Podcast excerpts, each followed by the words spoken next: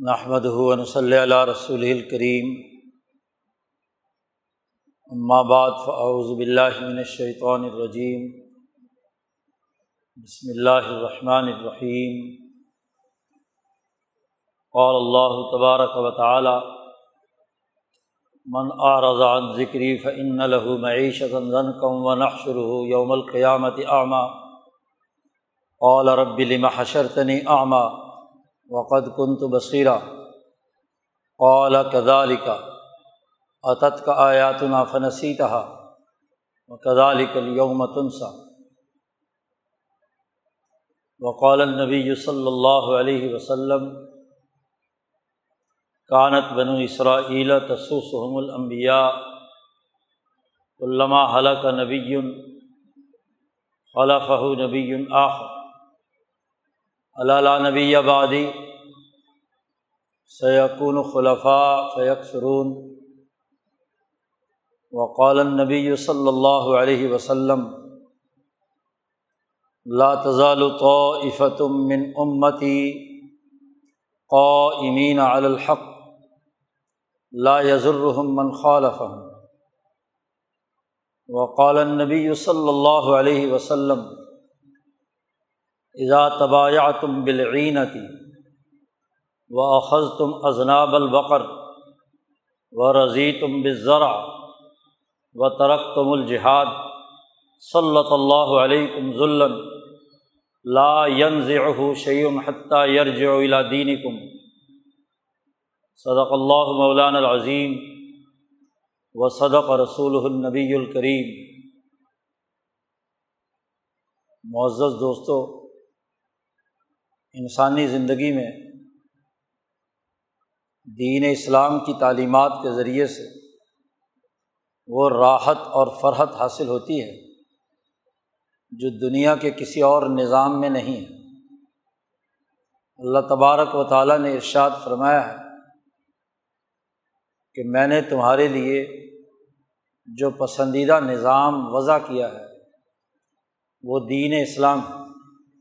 الدین عند اللہ الاسلام صحیح اور کامل سسٹم اور نظام صرف اور صرف دین اسلام. دوسری جگہ فرمایا کہ رضیت الحکم الاسلام دینہ تمہارے لیے میں نے پسند کیا کہ تم اسلام کو بطور دین کے اور سسٹم کے اپناؤ. تیسری جگہ ارشاد فرمایا ہے کہ امبیا علیہم السلام کے بیست کا مقصد اور ان پر نازل ہونے والی کتابوں کا مقصد یہ ہے کہ تم عدل و انصاف کا نظام اپنے اندر قائم کرو۔ چوتھی جگہ فرمایا کہ محمد مصطفیٰ صلی اللہ علیہ وسلم کو دین حق دے کر بھیجا ہے تاکہ تمام ظلم نا انصافی اور کفر پر مبنی نظاموں کو توڑ دیا جائے۔ لیز ہرا الدین کلی ہی انسانیت کی ترقی کا واحد راستہ دین ہے۔ اور جب دین اسلام کا راستہ چھوڑ دیا جاتا ہے تو انسانیت دنیا میں ذلیل اور رسوا ہوتی ہے۔ خزیون فی الحیات دنیا کا جملہ قرآن حکیم نے فرمایا کہ دنیا میں رسوائی ہے۔ آپ صلی اللہ علیہ وسلم نے فرمایا کہ دنیا کی ذلت اور جب دین حق کے اساس پر انسان پوری جد وجہد اور کوشش سے اپنے معاشرے کی تشکیل کرتا ہے۔ دین حق کا نظام قائم کرتا ہے۔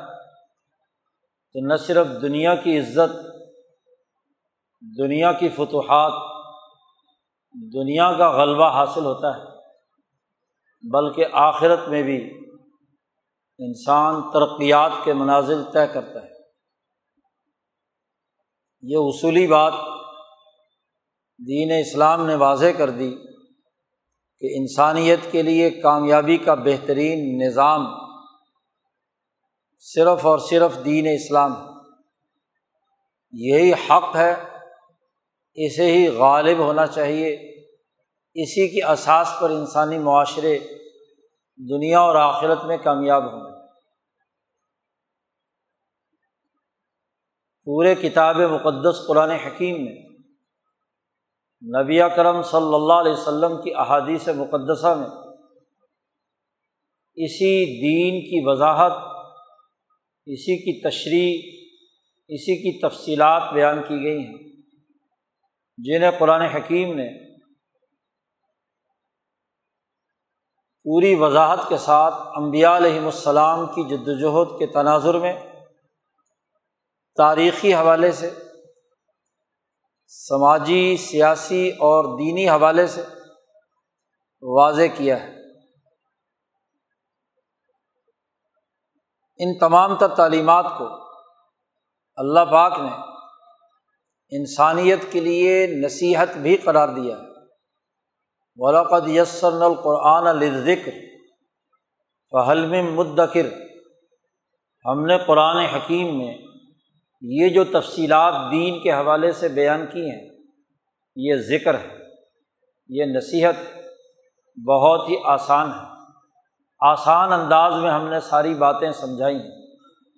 فہل میں مدکر، کیا کوئی ہے جو اس ذکر سے نصیحت حاصل کرے، اس کو یاد رکھے اور اس کے مطابق اپنے معاشروں کو استوار کرے۔ دین کے ان تمام شعبوں میں سب سے اہم ترین جو اس دنیا میں زندگی بسر کرنے کے لیے ناگزیر ہے، وہ معیشت کا شعبہ ہے۔ نبی کرم صلی اللہ علیہ وسلم نے مسلمانوں کو اللہ سے جو دعائیں مانگنے کا طریقہ سکھایا ہے، ان میں سب سے پہلے اس دنیا میں زندگی بسر کرنے کے آداب، دنیا میں فرحت، راحت اور ترقی اور حسنا کی دعا مانگنے کا طریقہ سکھایا آپ صلی اللہ علیہ وسلم جب دعائیں شروع کرتے تھے، تو امام شاہ ولی اللہ دہلوی نے آپ کی تمام دعاؤں کا خلاصہ یہ بیان کیا ہے۔ کہ سب سے پہلے انسان اللہ سے وہ دعا مانگتا ہے۔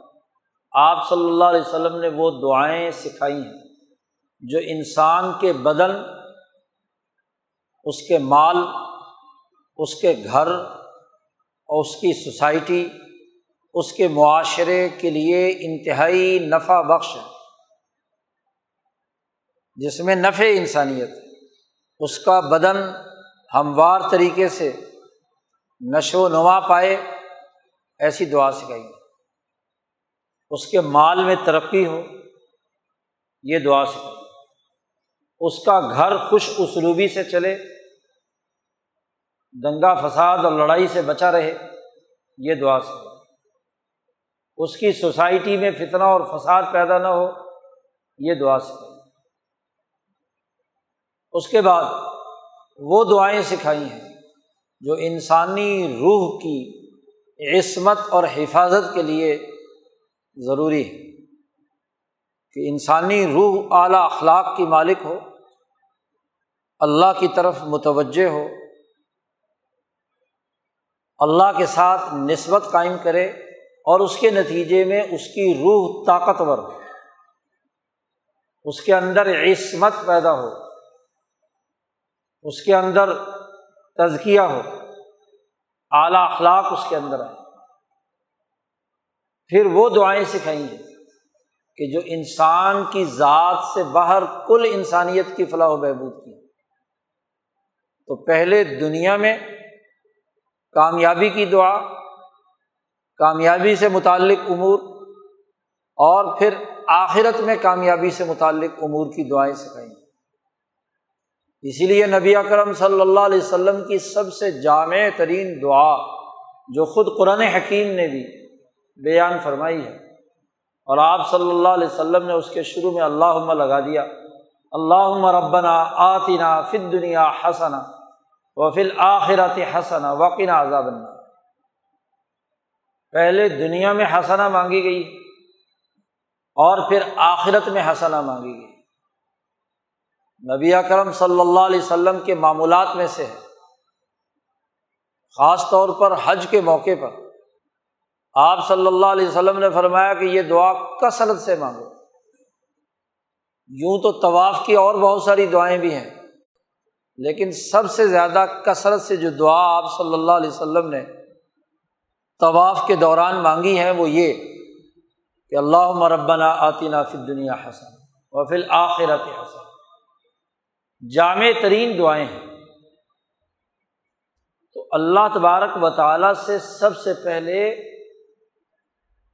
دنیا اور آخرت میں کامیابی اور نفع کا سوال کرنا، محتاج بن کر، فقیر بن کر، اللہ کی طرف متوجہ ہو کر۔ اور جب انسان یہ دعا مانگتا ہے، یہ ذکر کرتا ہے، یہ ازکار پڑھتا ہے تو دراصل وہ اس بات کا اپنے اندر اعتراف اور یقین پیدا کرتا ہے، اذعان پیدا کرتا ہے کہ اس کائنات کا ذرہ ذرہ اللہ کے کنٹرول میں ہے۔ وہی کائنات کا سارا نظام چلا رہا ہے۔ اسی نے میرا رزق دینا ہے، اسی نے مجھے ترقی دینی ہے۔ اسی نے میرے تمام گھریلو، سیاسی، معاشی، سماجی تمام معاملات اسی کے ہاتھ میں ہیں۔ دعا مانگتا اور دوسری جو دعائیں شاہ صاحب فرماتے ہیں وہ ہیں کہ جس میں انسان ہر تکلیف دہ چیز سے پناہ مانگتا ہے استعاذہ استغفار کرتا ہے، پناہ مانگتا ہے۔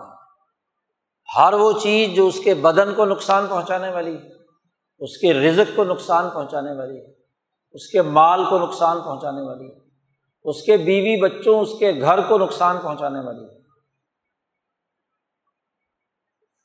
اس کی سوسائٹی کو نقصان پہنچانے والی ہے بد امنی پیدا کرنے والی ہے، قتل و غارت گری کرنے والی ہے۔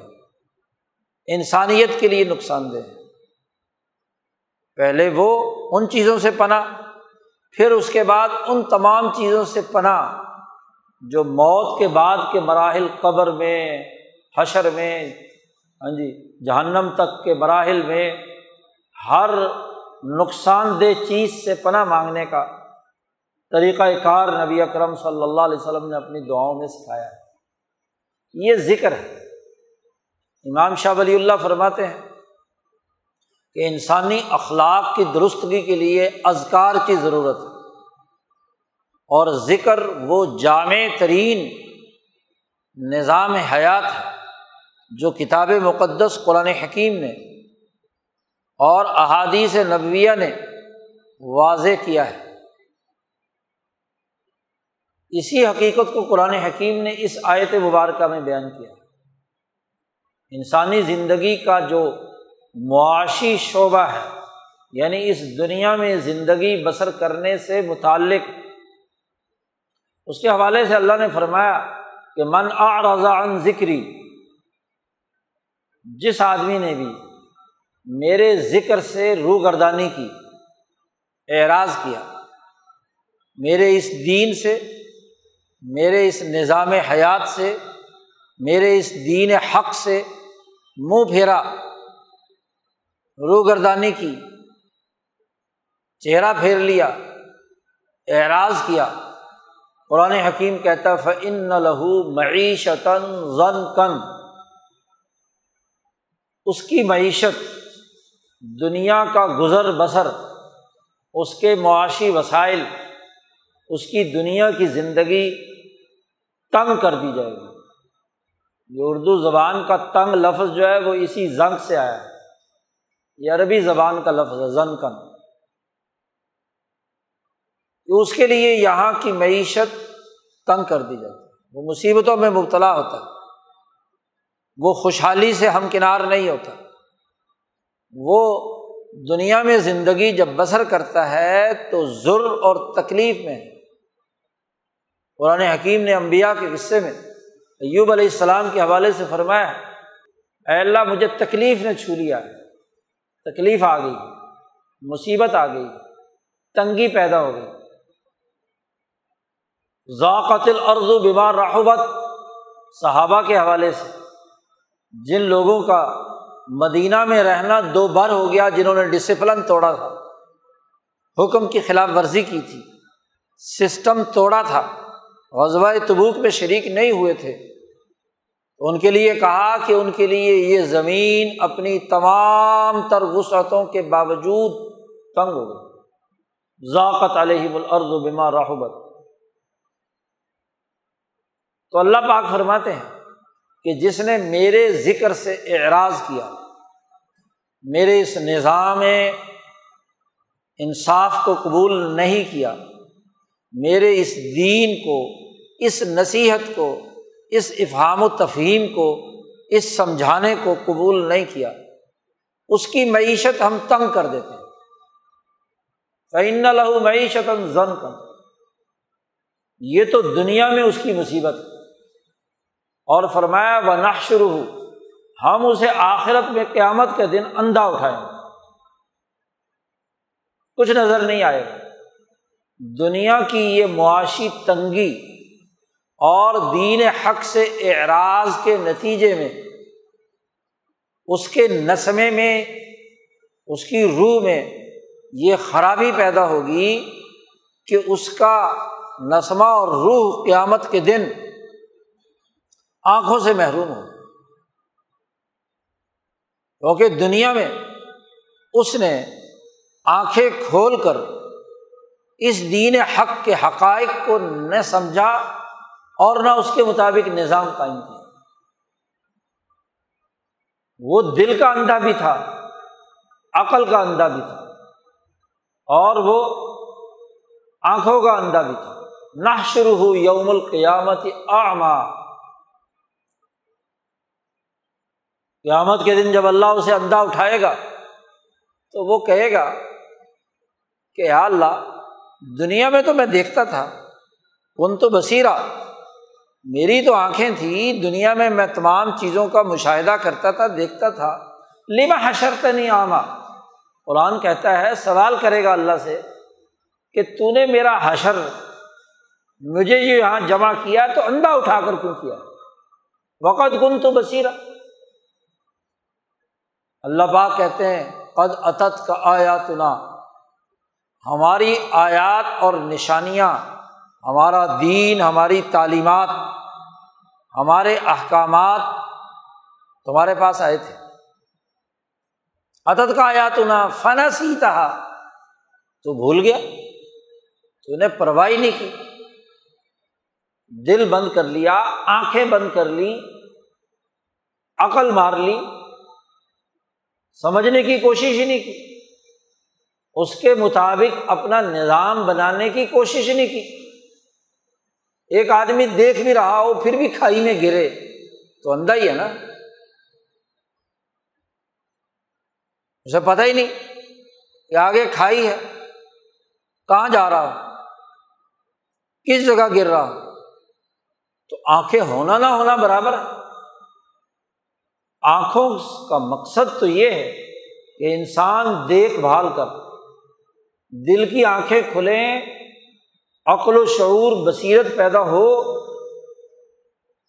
انسان کے جسم کی آنکھیں کھلیں تو وہ ان سے کام لے، جو کام نہیں لے رہا، آنکھیں بند کیے ہوئے ہیں، دل اندھا ہو چکا ہے، عقل اندھی ہو چکی ہے۔ تو وہ گویا کہ آنکھوں سے محروم ہے۔ یعنی جو نعمت دی گئی تھی، اس کا تم نے استعمال ہی نہیں کیا۔ اور یہ قانون اور ضابطہ ہے کہ انسان جس عزو کو استعمال میں نہ لائے، وہ جڑ جاتا ہے، مفلوج ہو جاتا ہے۔ آپ اپنے بازو اور ہاتھ چند دن استعمال نہ کریں، ایک ہی جگہ پہ رکھے رہیں جڑ جائے گا نکارا ہو جائے گا۔ اور اگر سالوں ایک جگہ پہ رکھے، تو اس کے مطابق ہو جائے گا۔ جسم کی ساخت یہ ہے کہ وہ محنت و مشقت اور جد و جہد کا راستہ اختیار کرتا ہے، تو اس کے اعضاء چلتے ہیں۔ اس لیے آج لوگ کام کاج نہیں کرتے، تو انہیں بھی ڈاکٹر کہتے ہیں، سیر کیا کرو۔ ٹانگیں چلایا کرو، بازو چلایا کرو۔ اول تو محنت، مزدوری کی عادت۔ سے خود بہت ہاتھ باؤ چلتے ہیں۔ نہیں ہے تو چلو واک کیا کرو۔ نہیں کرو گے تو جڑ جاؤ گے۔ امراض کا شکار ہو جاؤ گے۔ مفلوج ہو جاؤ گے۔ تو ایک آدمی اپنی آنکھوں کو مسلسل استعمال نہ کرے تو آنکھیں اندھی نہیں ہوں گی۔ دل کا استعمال نہ کرے تو دل کی آنکھیں اندھی ہو جائیں گی۔ عقل کو استعمال میں نہ لائے تو عقل اور ذہن مارا جائے گا، مفلوج ہو جائے گا۔ جس آدمی نے دنیا کی زندگی میں عقل و شعور کی باتیں نہیں سمجھی اپنے آپ کو اندھا بنائے رکھا۔ تو اللہ کہتے ہیں، اب میں نے تجھے بھی کیا ہے۔ اندھا ہی اٹھانا تھا نا۔ تو نے دنیا میں میری آیات بھلا دی، میرا قانون بھلا دیا، اس سے رو گردانی کی۔ تو اللہ پاک کہتا فقد علیکل یوم تن سا آج کے دن تجھے بھی بھلا دیا گیا۔ تو بھی بھولا بسرا ہو گیا۔ میرے ساتھ اب تیرا کوئی تعلق نہیں کہ میں تیری آنکھیں بحال کروں۔ تو نے خود اپنی آنکھیں مفلوج کی تو نے اپنا دل خود مسق کیا ہے۔ تو نے عقل اور بے شعوری کا کام خود کیا ہے۔ تو کیا مجھ سے سوال کرتا ہے کہ لیما حشر تنی آما کیوں تو نے مجھے اندھا اٹھایا۔ قرآن حکیم کی اس آیت میں بڑی وضاحت کے ساتھ معاشی تنگی کو سبب قرار دیا ہے۔ دین حق کے نظام سے روگردانی اور اعراض۔ کہ جو روگردانی کرے گا، اس سسٹم کو اپنی سوسائٹی میں، اپنی ذات میں، اپنے گھر میں، اپنی سوسائٹی میں، اپنے ماحول میں، قومی اور بین الاقوامی نظام میں اسے قائم نہیں کرے گا، اس کے لیے معیشت تنگ ہو جائے اور با مفسرین نے اس کو آخرت کے ساتھ فٹ کر دیا کہ آخرت میں سارا عذاب اللہ پاک نے آخرت کا عذاب الگ بیان کیا ہے۔ والا عذاب الآخرتی اشد و ابقا۔ اس کا مطلب یہ کہ یہاں جو سزا بیان کی جا رہی ہے، اس کا تعلق دنیا سے۔ دنیا میں معاشی تنگی پیدا ہو دنیا میں ذلت اور رسوائی ہو دنیا میں خرابی پیدا ہو جو بھی اس دین حق کی تعلیمات سے اعراض کرے گا۔ قرآن حکیم کی یہ ہدایت اور یہ قانون بڑا واضح ہے۔ اب لوگ کہتے ہیں جی فرعون، نمرود، شداد اور فلاں فلاں فلاں فلاں، بڑے بڑے طاقتور کیسرو کسرا ظالم، متکبر۔ وہ تو اللہ کی آیات سے اعراض کرتے رہے، ان کے پاس بڑا مال تھا۔ بڑی ترقی تھی، بڑی معاشی خوشحالی حاصل کی، انہوں نے بڑی ترقیات حاصل کی تو تنگی کہاں ہوئی؟ آپ دیکھیے پوری تاریخ قرآن حکیم بیان کرتا ہے اور اس تاریخ کی روشنی میں بڑا واضح ہے کہ وہ تمام لوگ جن کا تذکرہ کیا جا رہا ہے، ان کا اس دنیا میں ذلت اور رسوائی کے ساتھ نام لیا جاتا ہے یا عزت افزائی کی جاتی ہے۔ وقتی چسکا وقتی تکبر اور تجبر۔ وہ یقیناً تھا اور وہ استدراج کے طور پر رسی ڈھیلی چھوڑنے کے نام پر۔ جیسے مچھلی کو پکڑنے کے لیے ڈور جس سے شکاری شکار کرتا ہے وہ ڈھیلی چھوڑتا جاتا ہے۔ تاکہ کانٹے میں جو گوشت لگایا ہوا ہے وہ مچھلی اچھی طرح منہ سے حلق تک لے جائے پیٹ کے اندر۔ اور جیسے ہی پیٹ میں جاتی ہے تو ایک جھٹکا لگایا اور مچھلی باہر تو اسے استدراج کہتے ہیں۔ قرآن حکیم نے اس کا تذکرہ دوسری جگہ پر کیا ہے۔ ازہب تم تو یہ بات فی حیات کم دنیا بس تم تا تم بہا۔ تمہارے لیے کیا دنیا میں جو تم نے عیاشیاں کر لی کچھ وقت کے لیے، لیکن آخر میں وہی فرعون اسی دنیا میں غرق ہوا پانی میں، وہی نمرود ذلت اور رسوائی کے ساتھ مرا، وہی جالود قتل ہوا، وہی مسق شدہ یہودیت ذلت اور رسوائی کی حالت میں زندگی بسر کرنے پر مجبور ہوئی، وہی ابو جہل دو چھوٹے چھوٹے بچوں کے ہاتھوں قتل ہو کر ذلیل ہوا، کوئی آج نام بھی نہیں جانتا۔ نام لیتا ہے تو لانت بھیجتا ہے۔ ذلت اور رسوائی کے ساتھ نام لیتا تو دنیا کی زندگی تو بڑی وسیع ہے۔ ایک وقت کی اچھی عیاشی اور باقی تمام اوقات کی ذلت اور رسوائی۔ یہ ایک وقت کی روٹی اچھی کھا لینے سے سرمایہ دار کھا لیتا ہے۔ تو یہ عزت ہے۔ جس غریب کے منہ سے لقمہ چھین کر اس نے کھایا اس کی لانت اور رسوائی ضرور اس کا احاطہ کر لیتی آج نہیں تو کل۔ حالات کے مطابق، زمانے کے مطابق ضرور ذلت اور رسوائی پیدا ہوتی یہ جو معیشت کی تنگی اور ذلت اور رسوائی ہے، اس کی وضاحت خود نبی اکرم صلی اللہ علیہ وسلم اس حدیث مبارکہ میں کرتے ہیں، جو ابھی خطبے میں تلاوت کی ہے۔ حضرت عبداللہ ابن عمر رضی اللہ تعالی عنہما رسول اللہ صلی اللہ علیہ وسلم سے روایت کرتے ہیں۔ ابو داود میں یہ حدیث کتاب البیو میں کہ نبی اکرم صلی اللہ علیہ وسلم نے مسلمانوں کو مخاطب ہو کر یہ بات کی کہ تمہیں پورا دین سکھا دیا، تمہیں پورا ذکر سکھا دیا، تمام تعلیمات سکھا دی، یاد رکھو۔ ایزا تبا یا تم بالعینہ چار باتیں حضور صلی اللہ علیہ وسلم نے فرمائی ہیں کہ جب تم بے کرنے لگو، گائے، بیل، جانوروں کی دموں کو پکڑے رکھو،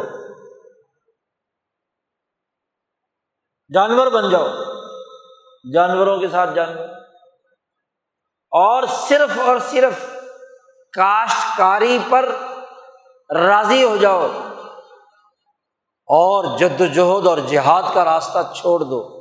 چار باتیں اگر تمہارے اندر پیدا ہو جائیں تو صلی اللہ علیکم ذلن اللہ تعالیٰ تم پر ذلت مسلط کر دیتا ہے۔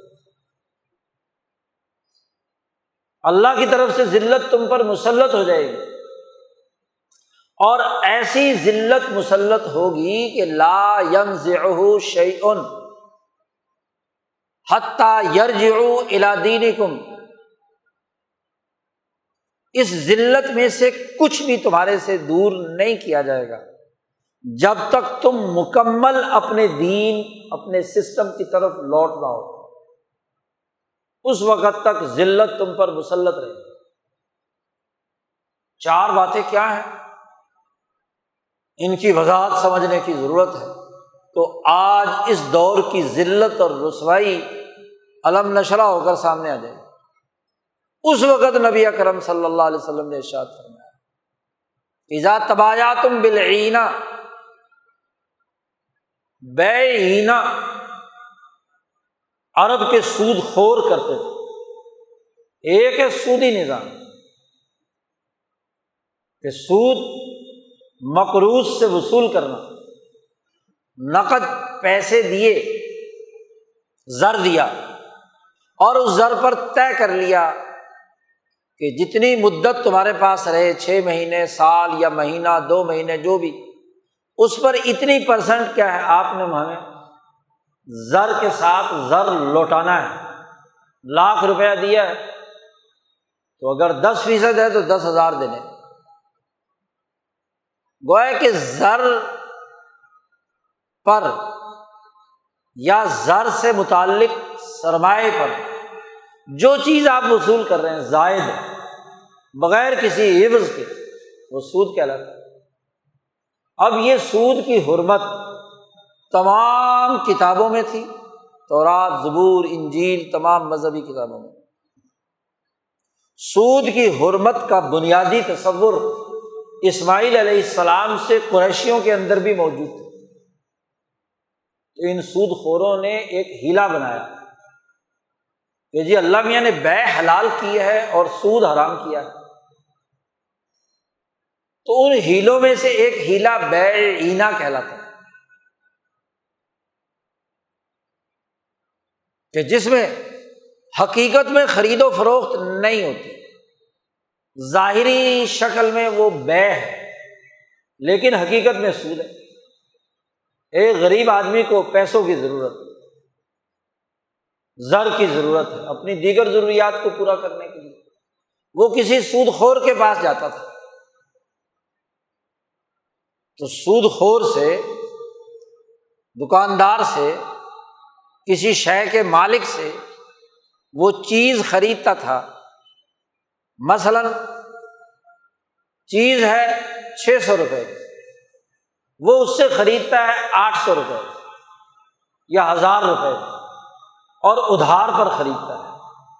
یہ چیز میں تیرے سے لیتا ہوں۔ اور میرے ذمے تمہیں ہزار دینا ہے، لیکن چھ مہینے بعد یا سال بعد دوں گا پیسہ۔ بے معجل جسے کہتے ہیں۔ ادھار کی بے۔ چیز مجھے دے دو۔ اور ایک ہزار روپیہ میں تمہیں دوں گا۔ ہاں جی اتنے مہینوں کے بعد۔ چیز چھ سو روپئے کی۔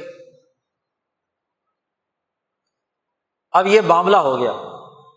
معاملہ ہو گیا، وہ چیز دکاندار نے اٹھا کر اسے ابھی نہیں دی یا دے بھی دی۔ تو وہ جو خریدار ہے، وہ کہتا ہے کہ یہ میں تمہیں چھ سو روپئے میں بیچتا ہوں۔ اب وہ چیز واپس دکاندار کے پاس چلی گئی اور وہ چھ سو روپئے نقد نکال کر اس کو دے دیتا تھا۔ اس کو ضرورت چھ سو روپئے کی تھی۔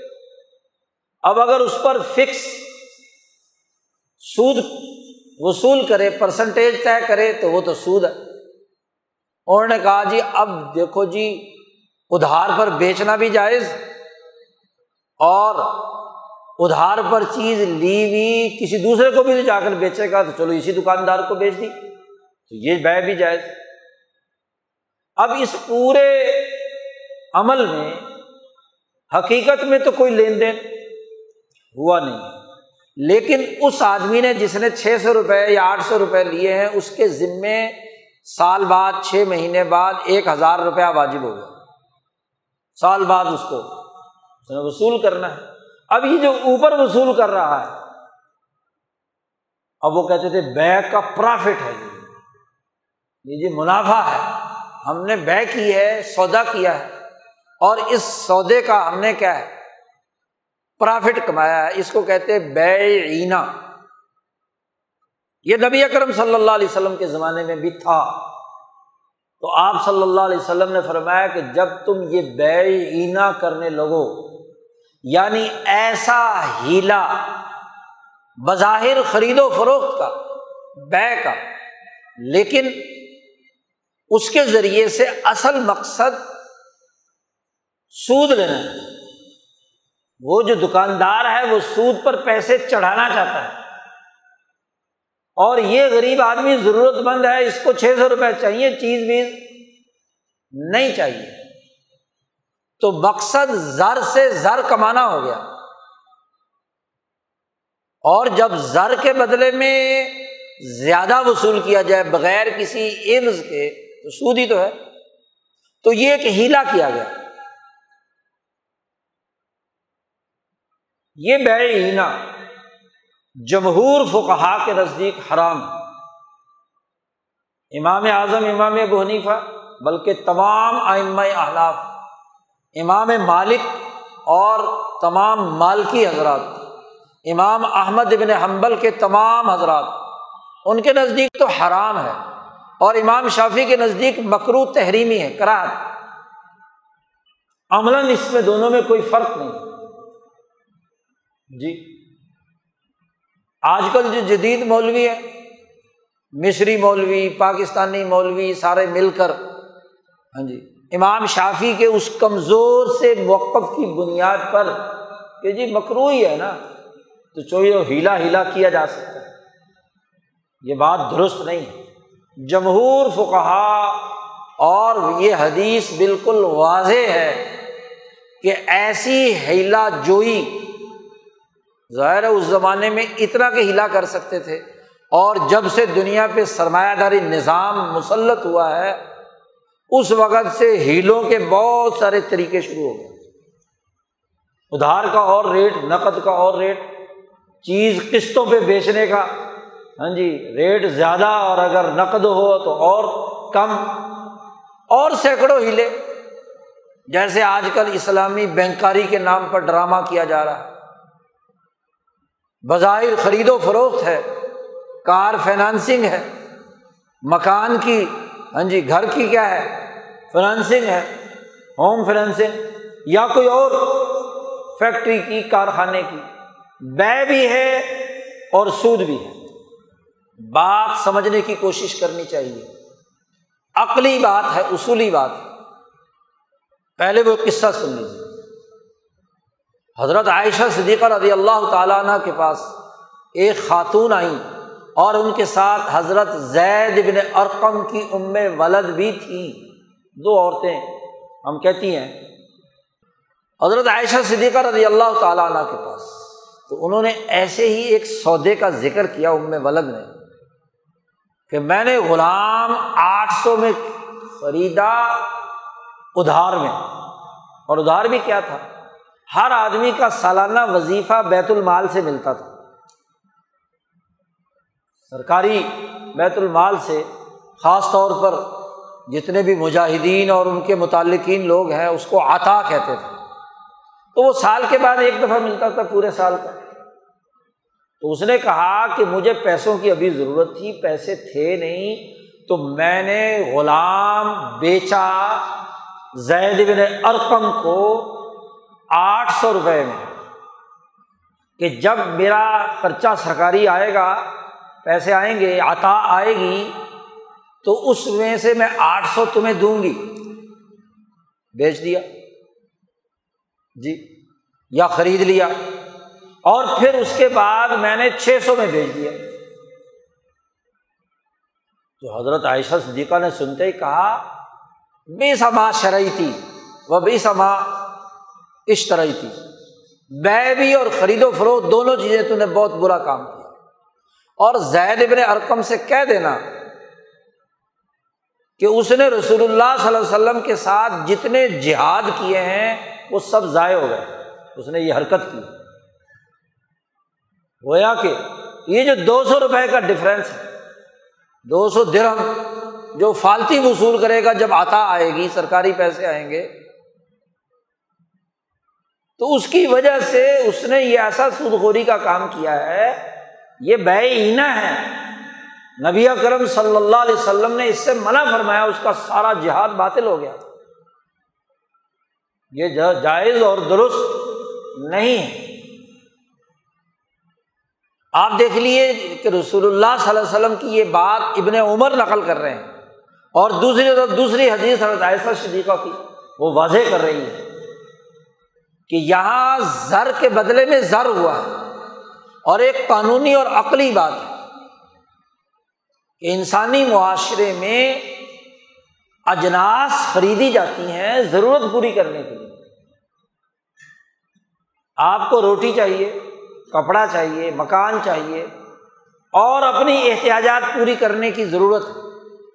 اس لیے قدیم زمانے میں انسان بارٹر سسٹم کے تحت اجناس کا اجناس سے تبادلہ کرتا تھا۔ ایک آدمی گندم کاشت کرتا ہے، دوسرے نے چنے کاشت کیے ہوئے ہیں۔ تو وہ اپنے چنے کچھ دے کر اس سے کچھ گندم لے لیتا تھا۔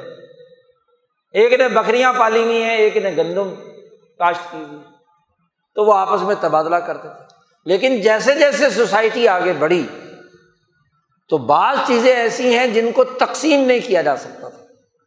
مثلاً ایک آدمی کے پاس گھوڑا ہے، اسے جوتا بھی چاہیے، کپڑا بھی چاہیے، اور بھی بہت ساری چیزیں چاہیے، تو اب وہ گھوڑے کی ٹانگ کاٹ کاٹ کر تو نہیں دے سکتا کہ جوتے والے کو کہے کہ لے بھی یہ ٹانگ لے لے، جوتا دے دے۔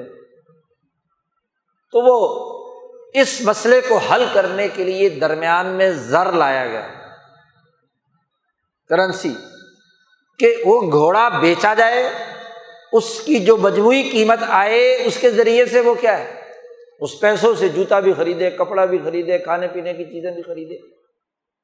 زر خود مقصد نہیں ہے۔ زر تبادلہ اشیا میں، اجناس کے تبادلے میں سہولت کاری کا کام کرتا ہے، بس۔ یہ وہ اصول اور ضابطہ ہے جو قرآن و حدیث سے، آیات سے اور عقل سے ثابت شدہ۔ اسی لیے شریعت نے بے صرف جسے کہتے ہیں، نقد کی نقد سے بے، سونے کی سونے سے بے، چاندی کی چاندی سے بے، اس کو اصطلاح میں بے صرف کہا جاتا ہے۔ وہ تفاضل جائز نہیں ہے۔ سو سونے کے سکے دیے ہیں تو سو ہی آپ لے سکتے ہیں۔ اس پر کوئی کمی بیشی چاندی کے سکے دیے ہیں، اتنے ہی لیں گے۔ اور یدم بھی یدن لیں گے، نقد و نقد، ادھار بھی نہیں۔ بے صرف، کیونکہ وہ حقیقت میں بے نہیں ہے۔ زر کی زر سے کوئی بے، کرنسی کی کرنسی سے کوئی بے نہیں ہوتی۔ فضول کام۔ کیوں کرنسی کی کرنسی سے بے ہو رہی اصل تو اجناس۔ جنس کا جنس سے تبادلہ معاشی احتیاجات کو پورا کرنے کے لیے ضروری ہے۔ جبکہ زر سے زر سے تبادلہ، کرنسی کا کرنسی سے تبادلہ، اس کی کیا حیثیت؟ یہ ہیلا ہے، یہ فراڈ ہے، یہ دھوکہ ہے، یہ لوٹ مار ہے۔ زر کا زر سے تبادلہ کر۔ اب آپ دیکھو کہ یہاں یہ جو بے اینا ہے اینا کو اینا بھی اس لیے کہتے ہیں کہ یہ عین سے ہے۔ عین کہتے ہیں نقد، زر کو۔ تو دونوں طرف سے عین مقصود ہے۔ اس کو دو سو روپئے فالتو لے کر سود لینا ہے، اس لیے وہ چھ سو روپئے دے رہا۔ ہے اور اس کو بھی کیا ہے، وہ نقد چاہیے تاکہ اس کے ذریعے سے اپنی ضروریات پوری کرے مقروض بیچارہ۔ جو اپنے ذمے آٹھ سو روپئے لے رہا ہے، چھ مہینے سال بعد۔ تو گویا کہ نقد کا نقد سے تبادلہ ہو رہا۔ تو یہ بے نہیں، سود ہے اصل۔ یہی عقلی طور پر خرابی کی بات۔ ہے تبادلہ اجناس جائز ہے۔ جنس کا جنس سے بھی اور جنس اور جنس کے درمیان زر بھی آ جائے تو وہ بھی ٹھیک ہے۔ لیکن اگر زر مقصد بنا لیا جائے، مقصد زر ہو، درمیان میں کیا ہے؟ بے کی شکل اب آپ کہیں گے کہ تاجر جو ہے، اس کا مقصد تو زر حاصل کرنا ہوتا ہے۔ کیونکہ چیز خرید کر لایا اور لا پیسے دے کر، اور پھر یہ بیچتا ہے تو پھر زر اکٹھا کرتا ہے۔ تو گویا کہ زر سے زر کمایا، لیکن درمیان میں کیا ہے؟ جنس آ گئی۔ اب آپ دیکھیے، یہ جائز اس لیے ہے کہ وہ اس کے اندر ایک یوٹیلٹی پیدا کرتا ہے۔ اس کے اندر ایک قدر اور ویلیو ایڈ کرتا ہے۔ اسی لیے پچھلے جمعے میں نے ایک حدیث سنائی تھی۔ اگر کسی نے کسی چیز میں ویلیو کوئی ویلیو ایڈ نہیں کی وہ بیچ نہیں سکتے۔ اس لیے نبی اکرم صلی اللہ علیہ وسلم نے فرمایا کہ جب تک کسی چیز میں دو تول نہ ہو تو وہ بھی نہیں بیچ سکتے۔ حتیٰ کہ جنس بھی ہے۔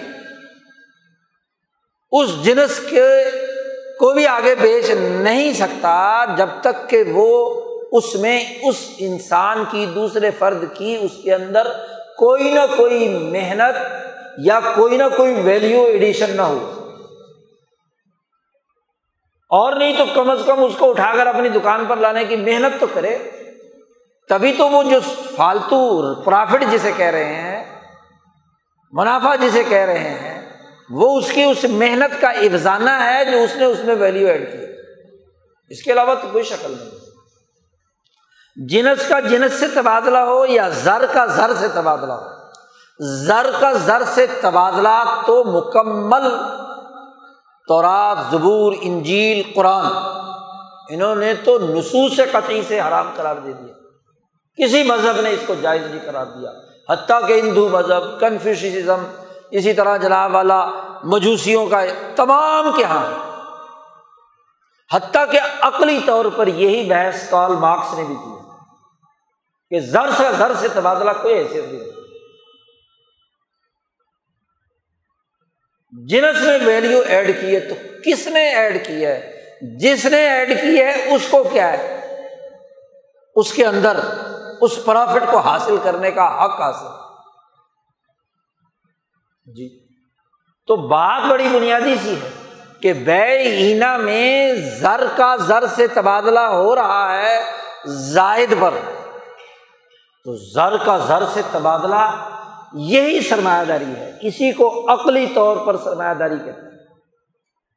کہ جب آپ نے زر کو یا اثاثوں کو یا کیپٹل کو اصل قرار دے دیا، خواہ وہ زر کی شکل میں ہے اور خواہ وہ اجناس کی شکل میں مقصد تو ایک تاجر کا یا ایک صنعت کار کا یا ایک کام کاج کرنے والے کا یہ ہے ہونا چاہیے کہ اس شے میں وہ ایسی افادیت پیدا کرے کہ جس سے انسانیت کو فائدہ ہو اور اس کا وہ معاوضہ، اس ویلیو ایڈیشن کا وہ معاوضہ وصول کر سکتا ہے محنت کی ہے اس نے۔ اور اگر ایسا نہیں ہے، اس نے محنت نہیں کی یا محنت جس درجے میں کی تھی اس درجے کی نہیں ہے تو جس درجے کی محنت ہوگی اسی کے مطابق اس کا افزانہ ہوگا نا۔ یہ تو نہیں ہے کہ مفت ہو رہا ہو، کام کاج کچھ نہ کرے اور دوسروں کی محنتوں پر ڈاکہ ڈالے۔ دوسروں نے جو ویلیو ایڈ کی ہے، اس کو کیا ہے؟ اپنے کھاتے میں ڈال لے۔ تو بڑی بنیادی سی بات یہ ہے کہ ہر وہ ہیلا، ہر وہ طریقہ کار جس میں زر سے زر کمایا جائے، عین سے عین کمایا جائے، نقد سے نقد وصول کیا جائے، اور اس کے بدلے میں دوسرے بندے کو اس کا کوئی افزانہ نہ دیا جائے، یہ سود عقلن بھی حرام شرن بھی حرام نقلن بھی حرام، کسی بھی فلسفے اور قانون کے تحت بھی۔ سرمایہ داری نظام وہ ہے جو ایسے ہی ہیلوں پر مبنی جس ہیلوں کے ذریعے سے دنیا کے قوموں کی دولت لوٹی جائے۔ بہانا، آپ دیکھیے کہ دنیا بھر میں سرمایہ داری کی تین سو، چار سو سال کی پوری کی پوری تاریخ اٹھا کر دی ایڈم اسمتھ کی دولت اقوام سے لے کر اب تک اس کا بنیادی کانسیپٹ ہی ہے کہ دنیا بھر سے زر جیسے بھی لا سکتے ہیں لائے۔ یورپ کو اس نے سب سے پہلے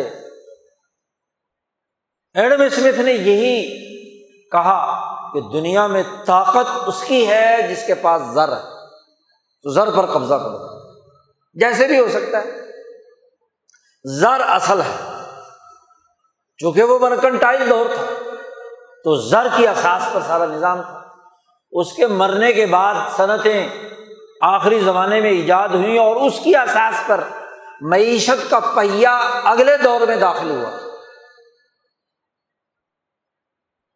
تو وہاں استحصال کا اگلا مرحلہ شروع ہو جاتا ہے کہ اس صنعت پر کام کرنے والے مزدوروں کے حق پر ڈاکہ ڈال کر ان کی محنت کا معاوضہ ادا نہ کر کے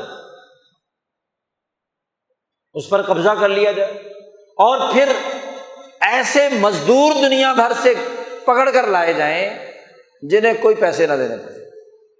غلام بناؤ، افریقہ سے کالے بھرتی کر کے امریکہ پہنچا دیے، برطانیہ پہنچا دیے۔ ہندوستان کی دولت لوٹ لو، کوئی بھی ہیلا بہانا۔ پہلے حکومت کی طرف سے ٹیکس لگایا کاشتکاروں پر، جو ہزار سال سے زمینوں پر کاشت کر رہے عمر فاروق نے تو اصول بنایا تھا۔ عراق فتح ہونے کے بعد کہ زمین سرکاری رہے گی، اس پر جو موروثی کاشتکار چلے آ رہے ہیں، وہ اسی پر کاشت کرتے رہیں گے، ان سے زمین چینی نہیں جائے گی۔ یہ جو پیداوار اٹھائیں گے، اس کا ایک مخصوص حصہ خراج اور لگان کی صورت میں دیا جائے گا۔ تاکہ لوگوں میں جو فقرا اور مساکین اور ضرورت مند ہے ان کے اخراجات میں اسے پورا کیا جائے۔ کیسر بھی لگان وصول کرتا تھا۔ ایک اور بڑا دھوکا ہے کہ یہ لگان سسٹم، یہ خراج سسٹم، یہ تو کیسر کے زمانے میں بھی تھا۔ یہ غلامی کا سسٹم یہ تو قدیم زمانے سے چلا آ رہا ہے۔ تو اسلام نے آ کر اس میں کیا تبدیلی پیدا کی؟ یہ تبدیلی پیدا کی۔ دستیاب حالات کے مطابق یہ تبدیلی پیدا کی کہ اس غلام کے وہ تمام حقوق متعین کر دیے کہ جیسا خود کھانا ہے ویسے اسے کھانا کھلانا جیسا خود پہننا ویسے اسے پہنانا ہے۔ اسے تعلیم دینی ہے، اس کو تربیت دینی ہے، اس کو بہارت سکھانی ہے، اس کو پاؤں پر کھڑا کرنا ہے۔ اور جب وہ یہ تمام مہارتیں حاصل کر لے، تو پھر اسے ترغیب دی گئی کہ اسے آزاد کرو۔ وہ اپنے پاؤں پہ خود کھڑا ہو، کیوں تم اپنا ذمہ اس کا بوجھ لیتے جی پورا ایک طریقے کا وضع کیا اسی طرح خراج کل آمدنی کا ساٹھ ستر فیصد کیسر اور کسرا اس کاشتکار سے وصول کر لیتا جبکہ عمر فاروق نے جو خراج ان کے اوپر نافذ کیا، وہ زیادہ سے زیادہ بیس فیصد۔ بیس فیصد تھا۔ یعنی اسی فیصد کاشتکار کا اور بیس فیصد کیونکہ ویلیو تو اس نے ایڈ کی ہے نا۔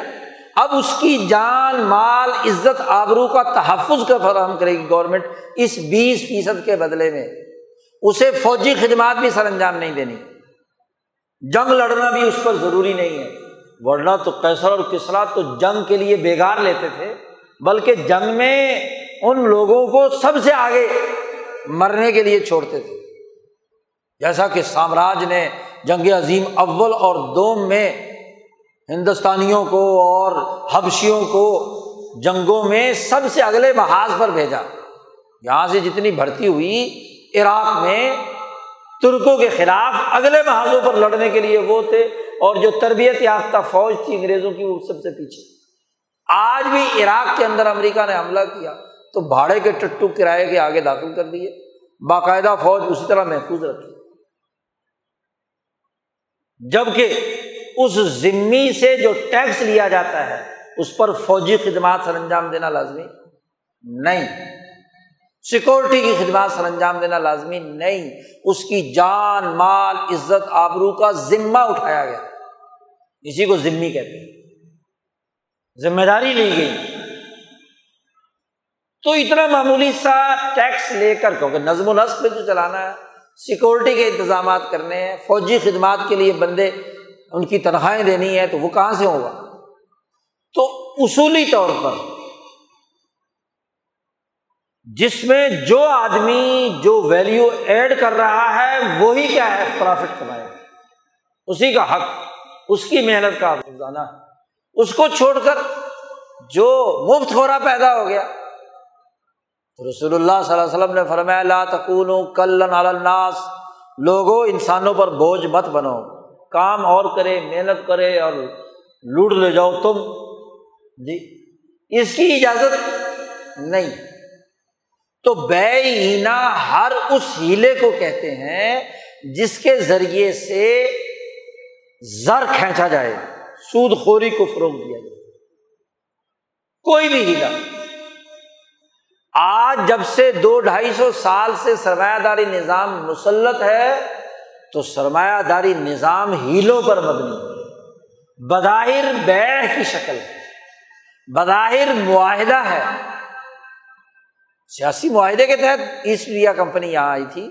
معاہدہ تھا۔ معاہدے کے تحت بنگال کی دیوانی لی تھی۔ معاہدے کے تحت پنجاب پر قبضہ کیا تھا۔ معاہدے کے تحت دلی پر قبضہ ہوا تھا۔ بظاہر کہا گیا کہ جی ہم نے عقد کیا ہے، معاہدہ کیا ہے، بے کی ہے۔ اب آپ دیکھیے کتنا بڑا ظلم کیا بنگال میں، خاص طور پر۔ بنگالیوں پر پہلے ٹیکس لگایا، ظالمانہ ٹیکس، کاشتکاروں پر۔ اور جب ان سے کیش ٹیکس ادا کرنے کی صلاحیت پوری آمدنی اس میں چلی گئی، پھر بھی ٹیکس ادا نہیں ہو رہا۔ تو قانون تھا مسلمانوں کے غلبے کے ہزار سالہ دور میں کہ زمین سرکار کی ہے اور سرکار حکومت کسی کاشتکار کو زمین سے بے دخل نہیں کر سکتی اگر کچھ وصول کرنا بھی ہے تو کاشتکار محنت کرتا رہے گا اور فصل اگر قدرتی آفات سے ضائع ہوگی تو اگلی دفعہ دے دے گا، اگلی دفعہ دے دے گا۔ زمین نہیں چھینی جا سکتی۔ تو انگریزوں نے جاگیرداری کو فروغ دیا۔ انہوں نے کہا کہ بھائی بات یہ ہے، ہم زمینیں تمہاری ملکیت میں دیتے سرکار مالک نہیں ہے، لو زمینوں کا پٹا ملکیت لے لو۔ دے دیا۔ کاشتکار بڑے خوش ہوئے کہ جناب دیکھو اب ہم زمین کے مالک بھی بن گئے۔ ملکیت دے دی انہیں۔ ملکیت دینے کے بعد انہوں نے کہا، جناب، آپ کے ذمے تو اتنے لاکھ ٹیکس ہے بقایا جات۔ یا ٹیکس ادا کرو، یا اس کے بدلے میں زمین ہمیں بیچ دو۔ بے ہوئی کہ یہ بے ہی نہیں تو تھی۔ زمین ہمیں بیچ دو۔ لہذا بنگال کے تمام کاشتکاروں، بلکہ پنجاب کے تمام، جب پنجاب پر قبضہ ہوا ہاں جی ہندوستان میں جہاں جہاں بھی انگریزوں کے قبضے ہوئے، پہلے پٹا ملکیت دیا گیا، مالک زمین کا بنایا گیا۔ اتنی خوفناک بات۔ کبھی مسلمانوں کے دور میں زمین کی ملکیت انفرادی نہیں تھی سرکار کی ملکیت۔ اور کاشتکار اس پر موروثی جو چلا آ رہا ہے، وہی اس کی کاشتکاری کا کام کرتا۔ البتہ اس کا لگان یا خراج جو ہے، ٹیکس جو ہے، وہ جاگیردار کو دیا جاتا تھا۔ اور جاگیردار ایک منصب تھا، سرکاری عہدہ تھا کلیکٹر جی جو ریونیو کلیکشن کا کام کرتا تھا۔ اور اس کے کچھ پرسنٹیج اپنے ضلع یا صوبے میں رکھتا تھا، جس سے اسے انتظامی اخراجات اور اس صوبے کے دفاع یا مرکزی حکومت کی ضرورت کے لیے فوج رکھنی پڑتی تھی۔ پانچ ہزاری، دس ہزاری، بیس ہزاری۔ باقی پیسہ ریونیو جو ہے وہ مرکز کو بھیجنا ہوتا انگریزوں نے کہا، جاگیردار کو کہ لو جی تیری ملکیت میں ہوگی۔ اب اگر تو جاگیردار انگریزوں کے مفاد کا ہے تو ٹھیک ہے۔ نہیں، تو اسے کہا، لا بھی۔ اتنا ریونیو تیرا بنا ہے، تیرے صوبے سے نہیں آیا، یہ زمین ہمیں دے۔ اس کا ٹیکس ادا کر یا زمین ہمیں دے۔ اب ملکیت ہوگی، بظاہر بے ہوئی ہے۔ بے اینا ہے نا سودا لے لیا۔ اچھا اس طرح پورے ہندوستان کی زمینیں انگریزوں نے واپس لے کر، اب جو غدار بنے گا، جاگیردار یا جاگیردار اگر غیرت مند ہے اور وہ نہیں بننا چاہتا ان کا غدار، تو جو بھی غدار بنے، چاہے کوئی نتھو خیرا ہو۔ اور پھر جو جو غداری کرے گا، اس کو کیا؟ دوبارہ اس کو اونے پونے دانوں میں دے کر وہاں کا ریونیو اکٹھا کرنا شروع کر۔ وہاں سے ٹیکس اکٹھا کرنا شروع آمدن اکٹھی کرنا شروع تو یہ بے اینا کا پورا فراڈ عملاً یہاں ایسٹ انڈیا کمپنی نے، انگریزوں نے، امریکہ میں افریقہ میں جہاں جہاں یہ سرمایہ دار کمپنیاں گئیں، بظاہر بے ہے۔ اور بے اینا ہی کی وہ شکلیں ہیں کہ آج ملٹی نیشنل کمپنیاں دنیا بھر کے ریسورسز پر قابض ہیں۔ بظاہر خرید و فروخت۔ جی آپ کی زمین سے نکلے ہوئے پانی کا سپریم کورٹ فیصلہ کرتی ہے، ایک روپیہ دیا کرو۔ نیسلے جو ہے، ایک روپیہ دیتی ہے۔ اور جناب، آپ کا ہی پانی نکال کر آپ ہی کو اسی سو روپئے میں بوتل ڈیڑھ دو لیٹر کی بیچ دی۔ جی۔ بظاہر تو بے ہے نا۔ لیکن اس بے کے نتیجے میں جو خرابی پیدا ہوئی ہے، وہ کیا ہے؟ کہ ملک کی دولت اور وسائل اس کے ذریعے سے باہر جا رہے ہیں۔ قسطوں کا کاروبار ہے۔ مولوی اور مفتی اس کے لیے فتوے دے رہے ہیں کہ جی جائز ہے جی کوئی نہیں۔ قسطوں پہ کیا ادھار کی؟ جب ادھار بے جائز ہے تو ادھار بے میں پیسے فالتو لیے جا سکتے ہیں۔ حالانکہ واضح طور پر بدت کے عوض میں جو فالتو پیسے لیے جاتے ہیں، نسیہ جسے کہتے ہیں، ناجائز اور حرام ہے فکا کے۔ کس بات کے پیسے دیں اگر کوئی آدمی کہتا ہے نقد میں اتنی اور ادھار میں اتنی، تو ناجائز ہے، کس بات کا افزانہ وصول کر رہا ہے؟ سود میں بھی کیا ہوتا ہے؟ وقت کے عوض میں تو وہ دو سو روپئے فالتو لے رہا ہے، دس فیصد زیادہ لے رہا ہے۔ اگر وقت کے عوض میں ذاتی جائز ہو تو پھر سود میں بھی جائز ہونی چاہیے۔ اسی طرح آپ یہ آج کے بینک جو ہیں، اسی بے اینا پر قائم یہاں کے محققین علماء نے اس بینکاری کے خلاف جو متفقہ فتویٰ جاری ہوا ہے، کراچی کے علماء اس کی سبب بھی یہی قرار دیا کہ یہ بے اینا ہے۔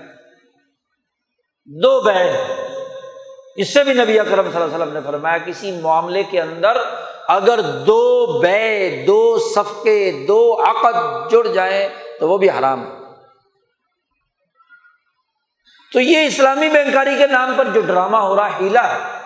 اور بے ہینا کا ہیلا ہے حضور صلی اللہ علیہ وسلم نے فرمایا کہ جب انسانیت کے اندر تباہ یا تم بلعینا اور خاص طور پر تم کہا، مسلمانوں کو، تم حاضر اور مخاضر کا سیوا ہے۔ صحابہ سے کہا جا کہ جب تم مسلمان بھی جن کے سامنے دین واضح ہو گیا، سود کی حرمت واضح ہو گئی ہیلے بہانے ختم کر دیے گئے۔ خرید و فروخت کا صحیح نظام بے و تجارت کا بتلا دیا گیا۔ اس کے باوجود تم ہیلا جوئی سے کاروبار کرو گے خرید و فروخت کرو گے تجارت کرو گے تو پہلی خرابی جب یہ ہوگی تو صلی اللہ علیہ ذلن۔ اللہ تعالیٰ تم پر ذلت مسلط کر دے۔ مسلمانوں کو غلبہ رہا۔ اس وقت تک جب تک انہوں نے ان ہیلو بہانوں سے سرمایہ داری کو فروغ نہیں کیا اس زمانے میں سرمایہ داری تھی نہیں۔ دیکھو، صنعتی انقلاب کے بعد کیپٹل وجود میں آیا۔ یہ جو لوگ کہتے ہیں نا جی کہ جی بنو میاں کے یہاں سرمایہ داری ہوگی، فلاں کے یہاں سرمایہ داری ہوگی۔ سرمایہ داری، سرمایہ کیپٹل اصطلاح کے مطابق تو وجود ہی صنعتی انقلاب کے بعد وجود میں آیا۔ اس سے پہلے کیپٹل کہاں تھا؟ دولت کا غلط استعمال تھا۔ دولت کا غلط استعمال اور ہے۔ اور جسے ویلتھ کہتے ہیں۔ تو ویلتھ کا غلط استعمال اور ہے۔ کیپٹل کے استعمال کی بات ٹیکنیکلی بالکل معیشت کے حوالے سے الگ چیز ہے۔ تو جب تم بے العینا کرنے لگو، تو اللہ تعالیٰ تم پر ذلت مسلط کر دے گا۔ ایک تو تجارت اور خرید و فروخت کے نظام کو نبی اکرم صلی اللہ علیہ وسلم ڈسپلن میں لائے۔ کیونکہ اپنے دور کا سب سے زیادہ ترقی یافتہ، جو چیزوں میں افادیت اور صلاحیت پیدا کرنے والا یا ویلیو ایڈ کرنے والا طریقہ تھا وہ تجارت۔ تو اس کو ڈسپلن میں لا کر کہا، اس میں ہیلے بہانوں سے سود خوری اور حرام کاری یا استحصال پیدا کرنا، اگر یہ تم پیدا کر دو گے تو گویا کہ تم نے دین کو پس پشت، سسٹم کو پس پشت ڈال دیا۔ دوسری بات ارشاد فرمائی کہ اخذ تم ازناب البقر، معیشت ترقی کرتی ہے، پیداواری رشتوں کی ترقیات سے، مہارتوں سے، آگے بڑھنے سے جدوجہد کوشش اور محنت کرنے سے۔ اور اگر کسی سوسائٹی میں معاشی سرگرمیوں میں پس ترین راستہ اختیار کیا جائے، بھائی اب آپ دیکھو، جو آدمی بکریاں چرا رہا ہے، جو آدمی ہل جوت رہا ہے اور بیلوں سے صرف ہل جوت رہا ہے، تو کتنی کی زمین کاشت کر پائے گا؟ جی کتنی؟ گویا کہ وہ جد و جہد کا راستہ اختیار نہیں کر رہا۔ معاشی پیداوار کے نئے وسائل اور نئے مواقع اور نئی مہارتیں حاصل کرنے کے پیچھے نہیں ہے۔ تو اگر پیداواری کام پستی کے ہوں یا ابتدائی درجے کے ہوں، بکریاں چرانا، اونٹ چرانا ہاں جی بیلوں سے کاشتکاری کرنا، یہ تو بڑا پرانا طریقہ ہے۔ آدم کے زمانے کا طریقہ ہے۔ نو علیہ السلام کے زمانے کا طریقہ ہے۔ اب تم اس میں اگر ترقی نہیں دیتے اور اس سے اوپر اٹھ کر نئے معاشی مواقع، مہارتیں، صلاحیتیں حاصل نہیں کرتے تو ذلت ہی آئے گی اور کیا آئے گی؟ صلی اللہ علیکم ذلن۔ اللہ تعالیٰ تم پر ذلت مسلط کر دے گا۔ کیونکہ انسان کے لیے لازمی ہے۔ کہ ہر گزرتے دن میں وہ اپنی صلاحیتوں کو نکھارے اور ترقی دے۔ نبی اکرم صلی اللہ علیہ وسلم نے فرمایا کہ وہ آدمی ہلاک ہو گیا جو گزرے ہوئے دن سے آنے والے دن میں ترقی نہ حاصل کرے۔ مزید آگے نہ بڑھے۔ پیچھے کے پیچھے ہی رہے۔ سست اور کاہل۔ ذلت کی حالت ہے نا؟ پستی کی حالت ہے۔ اس پر وہ ہاں جی اطمینان کر کے بیٹھ گیا۔ معاشی سرگرمی اور اس کی ترقی کے لیے کوئی اقدام نہیں کیا۔ تو ذلت ہی آئے گی اور کیا ہو اور تیسری اہم ترین بات فرمائی کہ رضی تم بزرا زراعت اور زراعت بھی بارانی ہو تو کاشتکار کیا کام کرتا ہے؟ بارش ہو گئی، بس چٹا دے دیا۔ ہو گئی ہوگی ہوگی نہیں ہوئی نہیں ہوئی۔ ہو گئی تو بس ٹانگ پہ ٹانگ رکھ کر بیٹھا ہوا کھا رہا ہے۔ جی اس نے کہا، چلو جی۔ تو رضی تم کا لفظ کہا ہے۔ تم راضی رہے اس تھوڑے سے رزق پر جو زراعت سے حاصل ہوا ہے۔ حالانکہ زراعت ابتدائی عمل ہے۔ اس ابتدائی عمل کو بہتر بنانے کے لیے تجارتی اور صنعتی طریقے اختیار کر کے ہی معاشی سرگرمیاں اور فوائد اور منافع، ترقیات کی منازل طے کی جا سکتی حضور صلی اللہ علیہ وسلم مدینہ منورہ میں آئے تو یہاں زراعت کا طریقہ فرسودہ تھا۔ پانی کا کوئی نظام نہیں تھا، ہر وقت جھگڑتے رہتے تھے۔ جس کے بعد تھوڑا سا ٹکڑا تھا، وہاں کسی نے جو چار درخت کاشت کر لیے، جیسے کیسے بھی ہوئے۔ آپ صلی اللہ علیہ وسلم نے آ کر مدینہ کو مدینہ بنایا تو اس کی معیشت کو ترقی دی۔ کاشتکاری کا نیا طریقہ سکھایا۔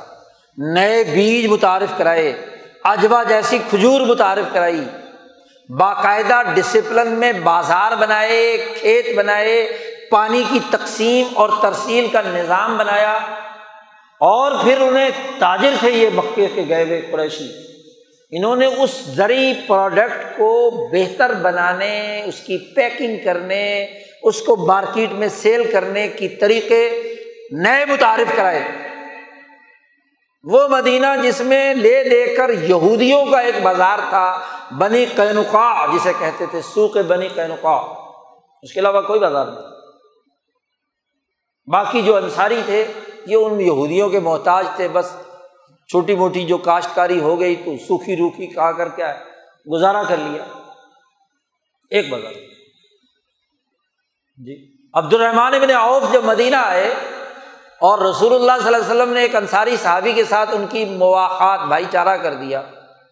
تو اس نے کہا، ساتھی نے، کہ میری زمین لے لو، میری دو بیویاں، ایک بیوی تم لے لو، فلاں لے لو، فلاں کہا، مجھے کچھ نہیں چاہیے۔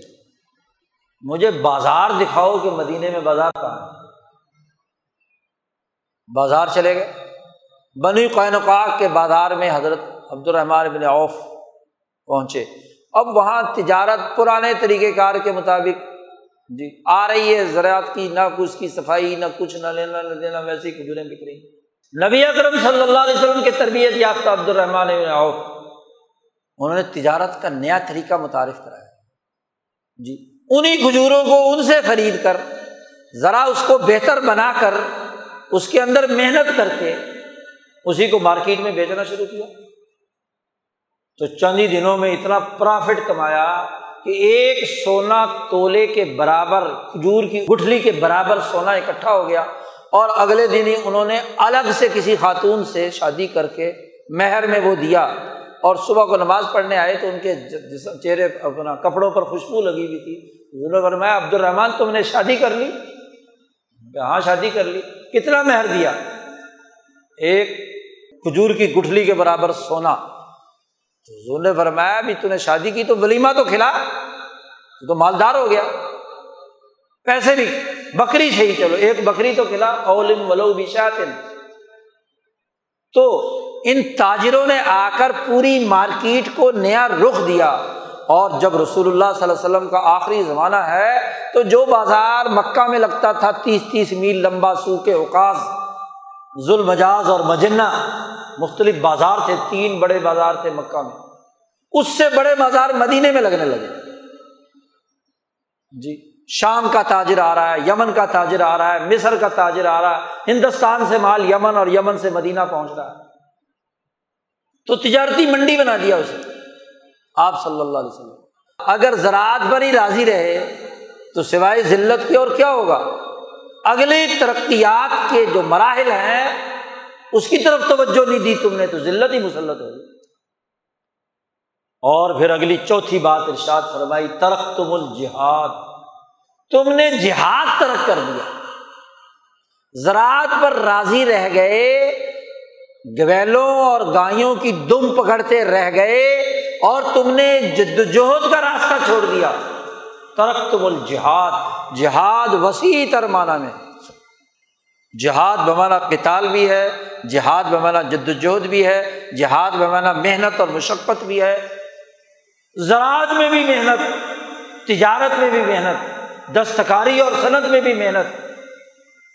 اور پھر قومی سطح کے دفاع کے لیے عسکری قوت کا پیدا کرنا اور دشمن سے ٹکرانا، طاقت اور قوت، سیاسی طاقت پیدا کرنا۔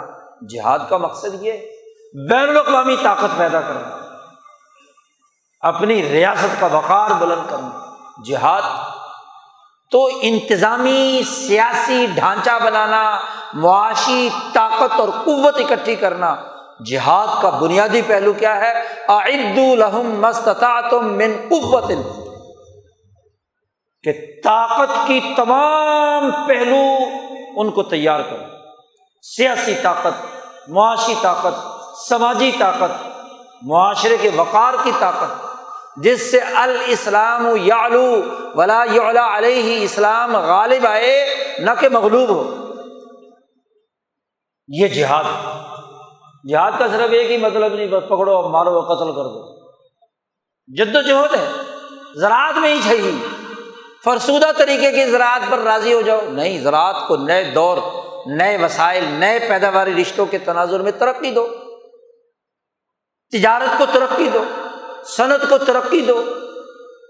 جی گائے بیلے بھینسیں ہی پالنی ہے اس کی فارمنگ ہے۔ تو دماغ لڑاؤ، جدوجہد کرو، اس کو بہتر کرو، صرف دمے پکڑ پکڑ کر کیا ہے ترقی کرو گے تم۔ جد وجہد کا راستہ اختیار کیا۔ قرآن نے کہا، لقد خلق نل انسان فی کبد۔ ہم نے انسان کو محنت اور مشقت میں پیدا کیا۔ اور محنت و مشقت جد وجہد سے ہوتی ہے۔ جس میں جد وجہد کی صلاحیت نہیں، آگے بڑھنے کی صلاحیت نہیں، تو صلی اللہ علیکم ذلن اللہ تعالیٰ تم پر ذلت مسلط کر دے گا۔ یہ ہے معیشتاً زن میرے ذکر سے اعراض کیا، تو یہ چاروں کام اعراض کے ہیں۔ کہ اپنے وسائل کو درست استعمال نہ کرنا، اپنی جدوجہد کا راستہ اختیار نہ کرنا ہیلا سازی سے پیسے کمانا، سود خوری سے پیسے کمانا، دولت اکٹھی کرنا اور جدوجہد کا راستہ چھوڑ دینا، یہ ذلت مسلط ہے۔ اور حضور صلی اللہ علیہ وسلم نے فرمایا کہ یہ ذلت اس وقت تک ختم نہیں ہوگی۔ لا شیء ایک معمولی سی شے بھی اس سے دور نہیں ہوگی۔ حتیٰ ترج الا دین کم جب تک تم اپنے سسٹم کی طرف، اپنے دین کی طرف، خدا پرستی اور انسان دوستی کی طرف، دین اسلام کی جامعت کی طرف نہیں آؤ۔ اختلابات اور ارتفاقات قائم نہیں کرو۔ ان چاروں پہلوؤں میں جد وجہد کا راستہ اختیار نہیں کرو۔ اپنی اسکلز اور مہارتیں نہیں بڑھاؤ گے۔ اس وقت تک تم ذلت سے ایک معمولی سا بھی دور نہیں ہو شعیون معمولی سا اب ذرا اس حدیث کی روشنی میں اپنا جائزہ لو۔ اس آیت کی روشنی میں جائزہ لو۔ تین سو سال سے دنیا انسانیت بالخصوص مسلمان ذلت اور رسوائی اور تنگی میں کیوں ہے؟ اس کا سبب کیا ہے؟ کہ وہ ہیلو بہانوں سے پیسے کمانے کے چکر میں، گزشتہ سے پیوستہ جمعے میں شاہ صاحب کی باتیں نقل کی تھی پچھلے جمعے میں بھی نقل کی کہ بیت المال پر قومی خزانے پر ہیلے بہانوں سے پیسے بٹورنے والے حکمران طبقات پیدا ہو جائے تو فساد پیدا ہو ایسا ہی ہوا، پورے ہندوستان پر انگریز کی آمد سے پہلے ایسے حکمران طبقے پیدا ہو گئے جو ہیلو بہانوں سے کیا قومی خزانے پر لوٹ مار کر رہے ہیں۔ نہ اہل، نہیں کام کر رہے کسی انسانی سوسائٹی کے فائدے کے لیے۔ شاہ صاحب نے کہا نا کہ مسلحت مدینہ، شہر اور مملکت کی مسلحت ان کے پیش نظر نہیں، صرف تکسب پیشہ بنا لیا کہ قومی خزانے سے دولت اکٹھی کرنی ہے۔ مولویوں نے اپنی، پیروں نے اپنی، حکمرانوں نے اپنی، فوجیوں نے اپنی، شاعروں نے اپنی، ادیبوں نے اپنی، صحافیوں نے اپنی۔ تو یہی تو ذلت کا باعث جدوجہد کا راستہ ترک کر دیا۔ اورنگزیب عالمگیر تھا تو ایسٹ انڈیا کمپنی کے لوگوں نے کافلا لوٹا، ساحلوں پر حملہ کیا بنگال کے۔ اس نے ایسا سبق سکھایا کہ نہ صرف وہ جو خرید و فروخت کا معاہدہ تھا وہ توڑا، بلکہ پوری کی پوری فورس تباہ کر کے ہندوستان سے دیس نکالا دے دیا۔ چار سال تک کمپنی کا داخلہ بند تھا ہندوستان میں۔ معافی مانگی، پاؤں میں پڑے اور پتہ نہیں کیا کیا کچھ پاپڑ پھیلنے پڑے۔ تو پھر شرائط کے ساتھ دوبارہ کمپنی کو یہاں آنے کی طاقت نہیں ہے، جہاد نہیں ہے جد وجہد نہیں ہے، مفت خورے پیدا ہو گئے۔ تو اب تو قبضہ ہونا ہی تھا نا۔ شاہ ولی اللہ صاحب فرماتے، بنگال کا جو اس وقت گورنر بنایا ہے علی کلی خان کا پوتا، وہ نالائق ہے، نااہل ہے، مفت ہو رہا ہے جد وجہد کا راستہ کچھ نہیں۔ وہ بنگال جس سے سب سے زیادہ ریونیو آتا ہے دلی کو، وہ بنگال اب جانے والا ہے۔ احمد شاہ عبدالی کے نام خط میں شاہ صاحب لکھتے ہیں۔ ذلت مسلط ہونے والی۔ تو بات تو یہی ہے۔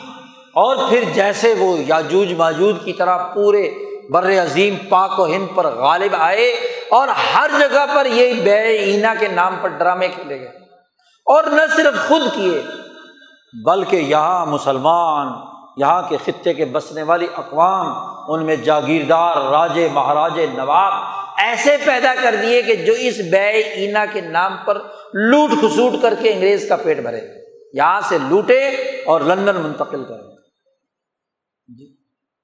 تو یہی تو ذلت اور رسوائی ہے۔ پرانا فرسودہ طریقہ کار۔ جی ایگریکلچر کا، کاشتکاری کا۔ جدید طریقے اختیار نہیں کرنے، محنت خود نہیں کرنی۔ ہاں انگریزوں کے زیر سایہ کمپنیوں اور یہاں کی ظالم حکومتوں کے طور طریقے کے مطابق جدت پیدا کی۔ مولانا سندھی نے بڑی عجیب بات کہی۔ یورپ کے کاشتکار نے، وہاں کے انقلابیوں نے، وہاں جدوجہد کرنے والے مزدوروں اور لیبر پارٹی نے جو محنت کر کے اپنے لیے ترقیات کا راستہ اختیار کیا، یورپ سے یہ تو نہیں سیکھا۔ کیا سیکھا؟ ہمارے شہزادوں نے سوٹ کیسا پہننا ہے؟ برانڈیڈ کیا سیکھنا ہے؟ وہاں کے جو وہاں کی سوسائٹی میں بھی جینٹل مین نہیں ہے جی مفت ہو رہے ہیں۔ ان کے طور طریقے سیکھ کر آئے ہیں یہ۔ تعلیم کے نام پر۔ تعلیم کے نام پر، تہذیب کے نام پر، کلچر کے نام پر۔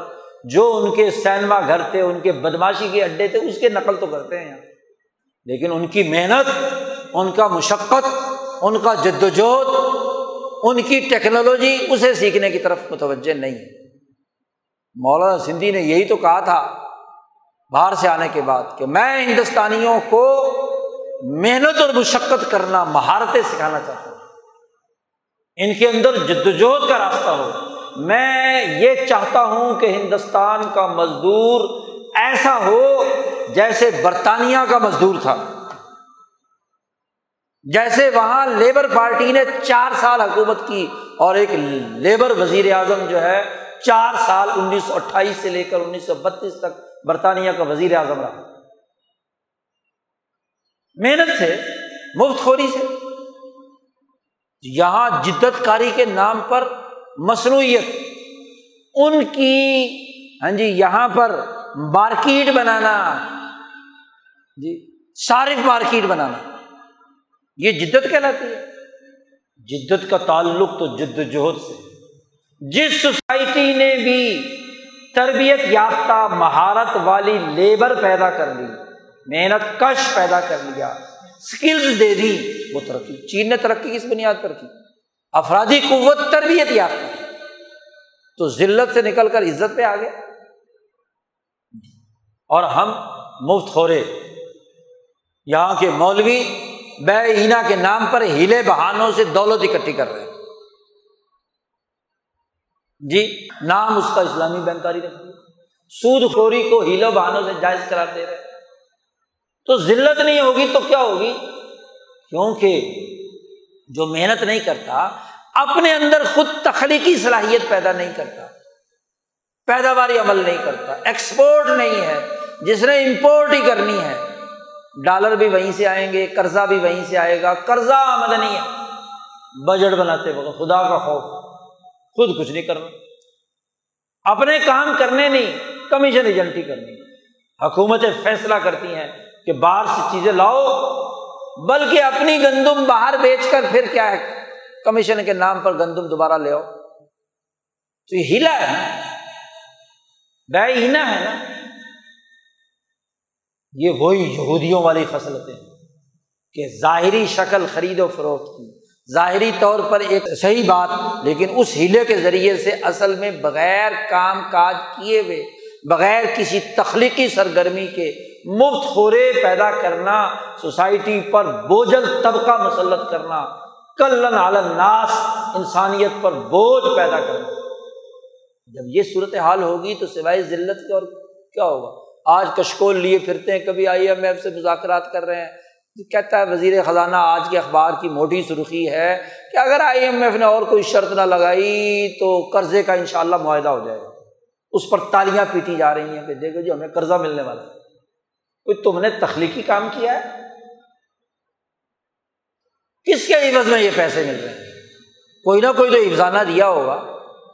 کوئی نہ کوئی کیا ہے؟ اس کی قیمت ادا کی ہوگی۔ اب تو تحقیق سے ثابت ہو گیا۔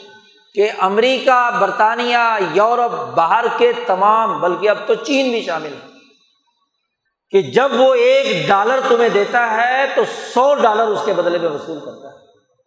جی مفت میں کون دیتا ہے تمہیں ڈالر؟ مفت خوروں۔ تو ذلت رسوائی ہوگی نہیں ہوگی؟ تو حضور صلی اللہ علیہ وسلم نے فرمایا کہ یہ ذلت میں سے کچھ بھی تو کمی نہیں ہوگی، گزرتے دن کے ساتھ بڑھتی چلی جائے گی۔ جب تک کہ تم اپنے دین کی طرف دوبارہ لوٹ پاؤ محنت اور مشقت کرنا، جد وجہد کرنا، جہاد کا راستہ اختیار کرنا۔ اب جہاد کے راستے کی بات ہوتی ہے تو ہر وقت بندوق پڑھ کے مارنے کا کام۔ اس کا نام جہاد ہے۔ حضور صلی اللہ علیہ وسلم نے تیرہ سال مکہ مکرمہ میں رہ کر جماعت تیار کی۔ ہے یہ بھی تو جہاد تھا۔ قرآن نے اس کے لیے جہاد کا لفظ استعمال کیا ہے۔ صورت مزمل میں جو ابتدائی صورتوں میں سے، یہ بھی تو جہاد تھا، مجاہدہ تھا جد و جہد کی۔ صرف جہاد مارنا، لاڑو مارو اور وہ بھی امریکہ کے پیسے سے۔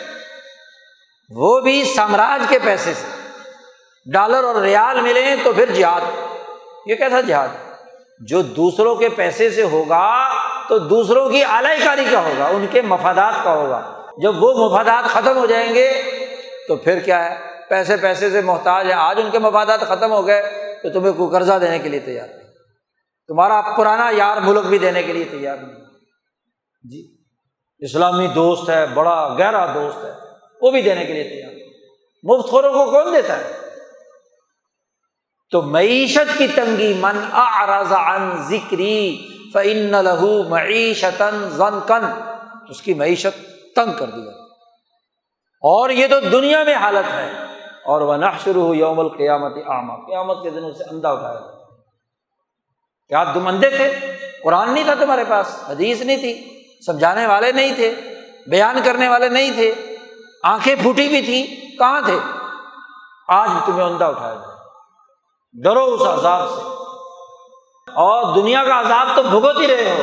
تو آخرت کا عذاب اس سے بڑا ہے۔ بلا عذاب الآخرتی اشد و اب کا آخرت کا عذاب سب سے زیادہ شدید ترین ہے اور ہمیشہ باقی رہنے والا ہے اب کا ہے۔ یہ دنیا کا تو جب تک دنیا میں وہ ذلت برداشت کرتے رہو۔ ذلیل لوگوں کو لوگ قبر میں دفن کرتے رہیں۔ گے عزت کیا ہو؟ وقار کیا ہو؟ غلبہ کیا ہو؟ وہ غلبہ ان چار چیزوں کو درست کرنے اس حدیث کے بغیر اس آیت کو نہیں سمجھا جا سکتا۔